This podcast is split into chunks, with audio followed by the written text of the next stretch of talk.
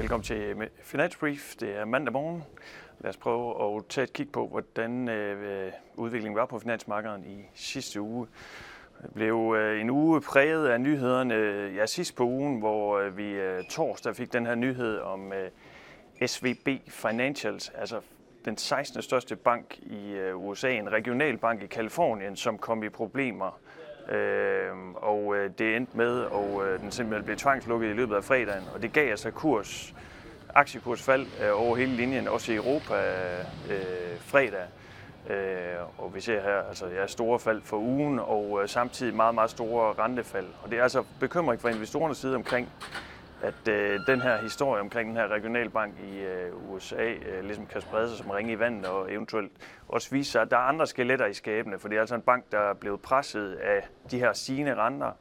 Vi ser det umiddelbart lidt øh, eller som et særtilfælde, og altså måske udtryk for øh, øh, stor risikotagning i bankens obligationsportefølje.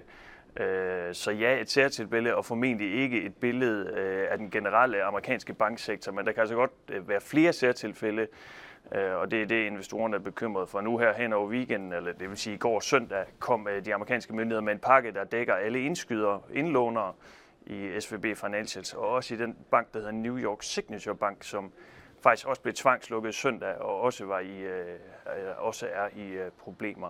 Så den her pakke her ligger lidt en øh, for, øh, forhåbentlig lidt øh, gyder lidt olie på vandene, og man kan sige øh, det ser faktisk ud som om de øh, europæiske aktiemarkeder her åbner i, i plus her mandag morgen øh, på den her pakke. Men altså stor fokus på det her selvfølgelig vil der også være øh, i dag. Og ellers er der to temaer for ugen. Det er øh, først og fremmest inflationstal for USA tirsdag, øh, hvor vi altså skal holde øje med den her måned til måned udvikling i den underliggende inflation.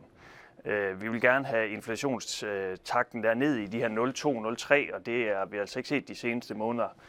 Det er det tal for februar. Vi tror egentlig heller ikke, vi kommer helt ned der. Øh, investorerne vil gerne have inflationen ned hurtigt, men øh, det er altså ikke sikkert, at vi får noget lettelse i tallene der tirsdag. Og ellers har vi et ECB-møde torsdag, hvor øh, Øh, alt peger på, at ECB skal hæve renten med de 50 basispunkter igen. Der har været meget fokus på, hvad de gør til maj, og der melder de formentlig ikke ret meget ud. Vi tror, de kommer med 50 basispunkter igen der, men altså ECB møde torsdag. Her mandag morgen, øh, som sagt, øh, lidt ro på vandene, men altså fuld fokus på den amerikanske banksektor. Han fortsat god